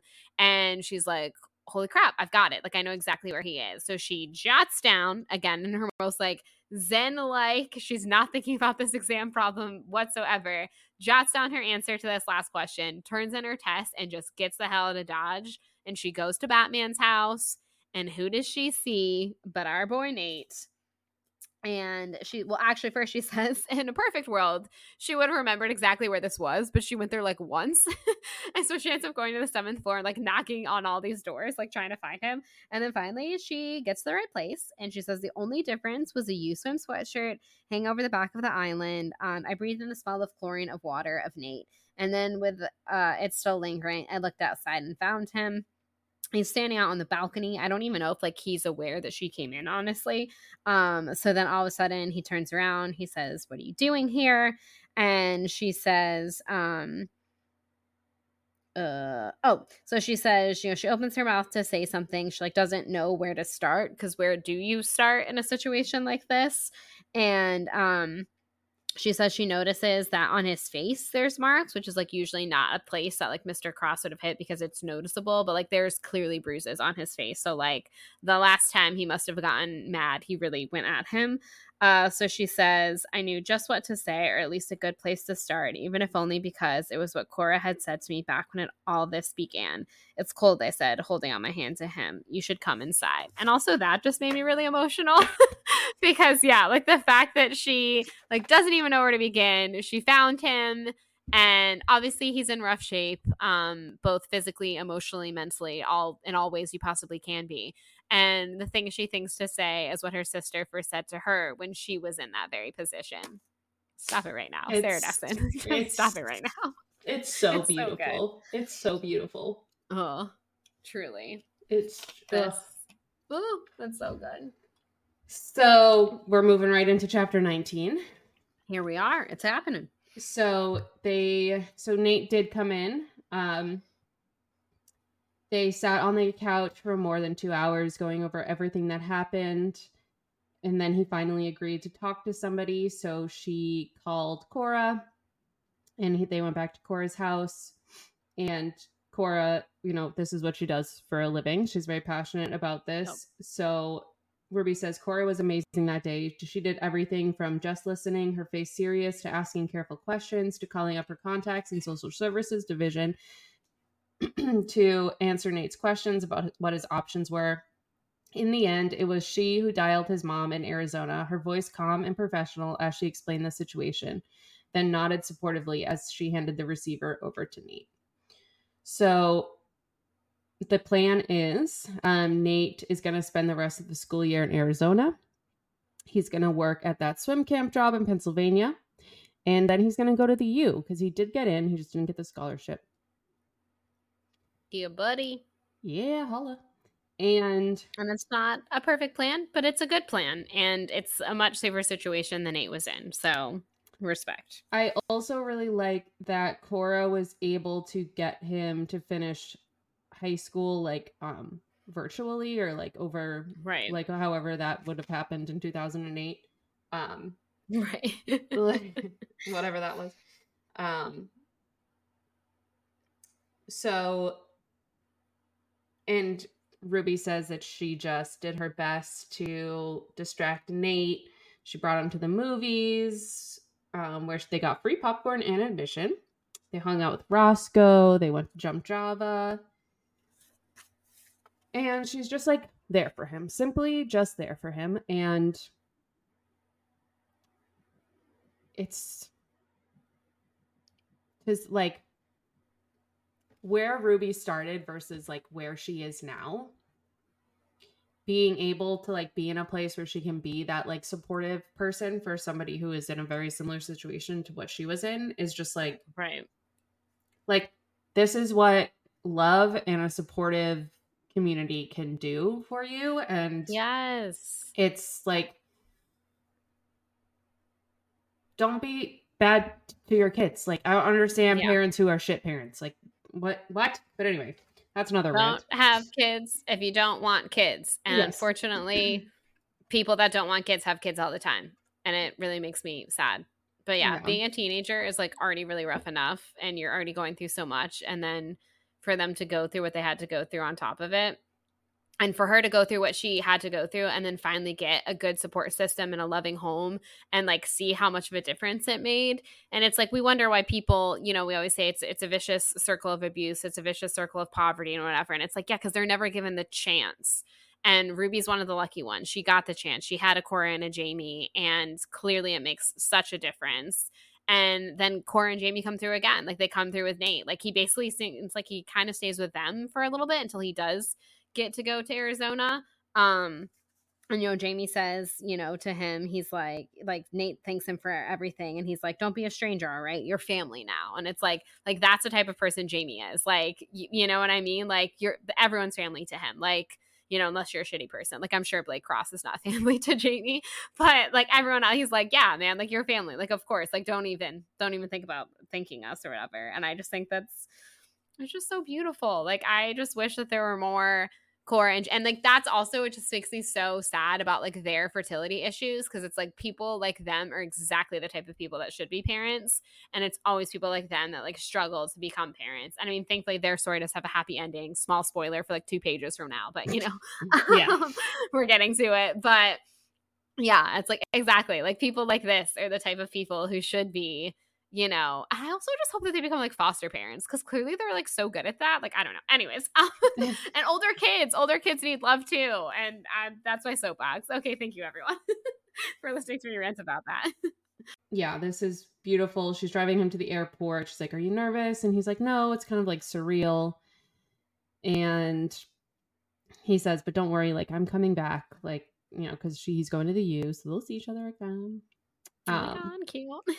And she's like, you know, he's like not really super happy about going to see his mom. He doesn't really think she wants him there, which is understandable from her past behavior. But Ruby says, "Well, you never know. She might surprise you," which is true because, you know, so many people surprised Ruby. And who knows, like maybe his mom has had a change of heart, especially hearing that he was getting beat and like missing school and stuff. Right. So it's like, who knows? Like things could change. And she kind of makes a joke. She's like, "Well, if there's some annoying neighbor who tries to make nice with you, don't be a total jerk to them." Aww. And it's so cute. And so she drops him off. She gets out of the car. And she takes her key necklace off, and she puts the yellow house's key in her pocket and replaces it with the key to Cora and Jamie's house. Aww. And she gives it to Nate. It to him. Stop it right now. Stop it right. Also, we are 1,000% have to make key necklaces. Yes. Oh my God. I know we've already discussed it, but like we have to do it. We have to do it. Ugh. I love it. Yes. And so she gives it to him, and because she's all like, you know, like new place, new life. Don't forget me. And he's all like, "I won't." And she's like, "Well, just in case." And so she gives him the key to Cora and Jamie's place, which of course is now where she is and where she met him and started her new life. Yeah. And it's just beautiful. It and is. He, so she says, "Then I reached up, sliding my hand behind his neck and pulling him in for a kiss, closing that space between us once and for all." Beautiful. We love it. And then they basically, in the week since, they keep in constant contact by both phone and Yumi. She's like finally getting on the Yumi trends, and Olivia helps her out. And she says basically her friends are Nate, Gervais, as well as Jamie. And Jamie's the one who sends her the most messages out of everyone on it. He like lives in her house. Like, and it's just that. Like funny. The creator of Yumi is the person who messages you the most on Yumi. Like, I just love that. That's adorable and just so Jamie. Mm-hmm. And like Nate's doing good. Like he's, you know, he sent a photo of him in his new job, lifeguarding at a pool near his mom's house. He was swimming every day now, working on his times, getting back into shape. We love that. Said it was slow progress, but he was seeing improvements bit by bit. Sometimes, you know, in her room at night, she kind of like still like looks over at the pool, even though he doesn't live there anymore. Actually, Mr. Cross doesn't even live there anymore. It's like a new family. We learn. But she says her favorite picture, he's not in the water, but posing in front of the lifeguard stand. He's smiling, the sun bright behind him, and has a whistle around his neck. If you look really closely, you can see there's another thinner chain behind with something else dangling from it. It was hard to make out exactly, but I knew what it was. Oh, stop it. Stop it. Freaking adorable. That's love, y'all. That's love. You know, we get these stories, and I've always thought in my head, like, all of these love stories she writes are like a lot of them, maybe not, you know, maybe not like Norman and Coley, like maybe some of them aren't like forever relationships. I don't know right. why. I mean, that one just, I felt like that wasn't really what the story was about, but anyway. Right. Yeah, that's fair. But all these like beautiful stories, and I'm like, oh my God, these kids are like in high school. Like, how are they going to like, but then we find out when we interviewed Sarah, we found out that her husband and her were high school sweethearts. So it's like, yeah. She's like literally. So I guess for her, it like makes sense. Yes. That, like, yeah, obviously they'd be forever. And I'm like, It's so that. Cute. Yes.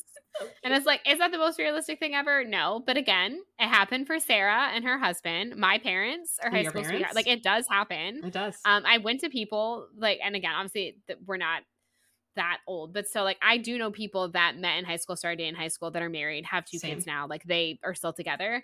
So clearly it does happen. Obviously that's not the path that Michael Ann and I took, but we found our person eventually, and that's all that matters. But yeah, again, in my heart of hearts, like, all of these couples are still together. Like, yeah. Which we do. I mean, we get cameos, and that there is confirmation that they are together. But yeah, like, obviously, like, Wes and Macy were still together, and Dexter and Remy and Onan, but like, they're obviously all still together. So, yeah, obviously. No one could tell me otherwise. No, definitely not. So, chapter 20. Oh, here we are, guys. Here we are, guys. Really sad. I'm sad every time when we finish up one, but this one just, it's got a little special place in my heart now, and I'm sad that we're ending it, but excited for the next one. Mm-hmm, me too. So, it's the day of her graduation. Jamie's getting the camcorder because he wants to record every moment, which is so sweet and so Jamie. I love that so much. This is also when we find out that Ruby got into the U, so she'll be going to the university next semester with her man. Oh my God, how cute. They're going to be so cute in Carolina blue together. I love it. It's going to be just adorable.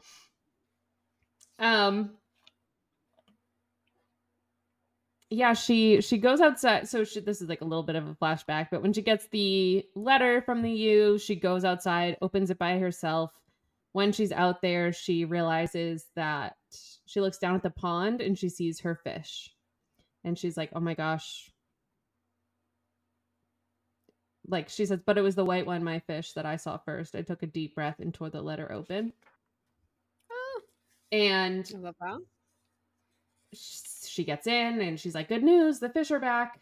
And she says, now it's mid-June. The fish are really back. There's lilies and water grasses. She's looking at herself in the reflection of the pond. Beside her, sitting under grass, Roscoe closed his eyes. Oh, besties, her and Roscoe. So cute. She says it's weird seeing herself without her necklace because she gave it to her man's. Cute, but she finally opened Nate's gift from Valentine's Day, and it was key earrings. Adorable. Studded with red stones, which is adorable. And she said she's been wearing them every day. So we love that.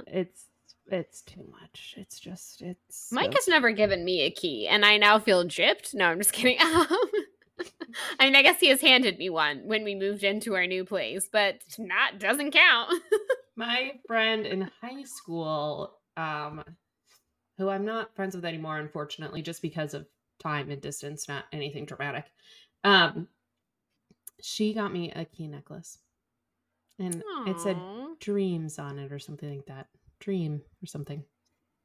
A few people in the Discord were lucky enough to get like the Lock and Key necklaces from the book tour, which I'm very jealous about. And yeah, now we're gonna make some because I want to be a cool kid with a key necklace. And yeah, we're gonna do it. We're doing it. I want fuck off rings and I want a key necklace. These are two things I need. Like, okay. Desperately. Okay. Desperately need. So yeah, so they go, so this is when we find out that they don't live, Mr. Cross doesn't live in that house anymore. He put it up for sale because he's getting sued by several Rest Assured clients because he was stealing money from them. He is renting an apartment somewhere across town. He's a sad, lonely, angry, poor man, and that's what he deserves. Yep. There's a new family in there with two small kids, and they're really happy, and they're always laughing and splashing in the pool, which is very cute. Yes. We find out that she made a 91 on that calc test, so she's guaranteed to go to the U. Thanks, Gervais. That's our boy right there. Yes.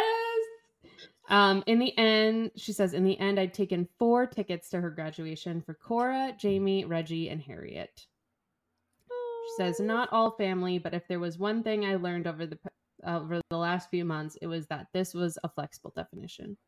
And you know what this reminds me of too is Rory's graduation, high school graduation, where it was Suki and Luke and Jackson, and Jackson and Luke were like sobbing, and it's like, oh, like that they're 1,000% the Jamies. Yes. Like I bet Jamie like sobbed through her entire graduation, and Cora probably like stiff upper lipped it, you know? Yeah.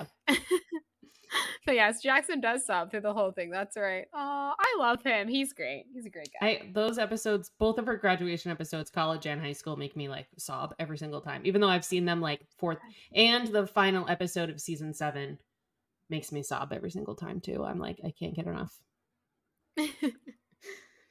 But anyway. Yeah. Oh. Then she talks about the final thesis of her research project for English. She said she did a presentation. She showed a couple pictures. The first was of Jamie's extended tribe. And then the second was from her 18th birthday party Cora had thrown her. In the picture, we have Cora, Olivia, Jamie, Harriet, Reggie, and Lainey and Gervais. Gervais made her family. Ah, I love her. That's so adorable. I love it so much. It makes me so happy. And then this is where we find out too. She said, it was also like the one of Jamie's family, already changing, even if that day we hadn't known it yet. That came a couple weeks later when I was leaving for school one morning and I found my sister sitting on her bed crying. Cora's sobbing. There's a pregnancy test next to her, and you know, her and Jamie both automatically assume that it's negative. And right. She says, you know, Ruby picks it up and Cora's like, I'm fine. And Jamie goes, are you sure though? Are you sure? And Ruby looks at the pregnancy test and she like turns it around and she's like, she's positive because she is pregnant, everybody. Yay! Woo. So happy. Yay for them extending their family. Oh my god, Jamie is gonna be just like the cutest person with a little bebe. Oh, I can't wait so for them. Cute. I'm so happy for them. Oh yeah, Ruby writes her mom a letter like a few days after her birthday. She says she wasn't sure what she wanted to say, so what she ends up doing is photocopying her acceptance letter from the U, and she puts that inside of an envelope. She says, it wasn't closure by any means, but it was progress. If nothing else, now we knew where to find each other, and if only time would tell if either of us would ever come looking. And so yeah, it's just her being like, hey, door's open, if you want to find me, this is where I am, but like, let's face it, mom's kind of probably gonna have to make that first step. Yeah, I think that's gonna be a longer process. Yeah. But she says when she's alone, she pulls out the key from the yellow house and drops it into the lake. Yes. She says, behind me, Cora was calling again. My family was waiting. Stop. That line gets me. I can't. That gets me. Looking down at the pond, all I could think was what it is. Oh my God. Looking down at the pond, all I could think was that it is an incredible thing how a whole world can rise from what seems like nothing at all. I stepped closer to the edge, keeping my eyes on my reflection as I dropped the key into the water, where it landed with a splash. And that is just a beautiful metaphor for this entire book and wraps it up absolutely perfectly. You know, as we said, I think we were talking about this a few episodes ago, like that J.K. Rowling quote, rock bottom was where I started to rebuild my life. And that's really what we saw for Ruby. And she did rebuild her life and she did not become a TERF. So that's pretty great. Yes. That is 100% what we should all be doing, yes. You know? Yes. Rebuilding our lives and not becoming TERFs. Yes. I highly recommend it. That's what I try to do every day. Me too. It's not hard though. Not hard to not be a TERF. It's really not hard actually to be a TERF. It's It's crazy, you know? It's really, really simple when you think about it. It is. It really is. But that is This Lullaby, y'all. I mean, it's no, actually Lock and Key, but yeah. Right. That isn't the most. Oh my god, that's the most. That's the hate Spinnerbait promise. We will mess up a character's name. We'll straight up forget a character. We will probably call the book by the wrong name. I can't stress how much the two of us really do love these books, and Sarah doesn't. We just brain fart all the time. We're just really tired. We're tired. The planet is on constantly tired, y'all. Okay. Yeah, we can't help it that like this literally is how every apocalyptic like disaster movie starts. A hurricane is headed for California. Hawaii is literally on fire. You know, how am I supposed to concentrate on things? Okay, like just let me have my little happy Barbie movies and my sweet romance stories and just like let me be happy, okay?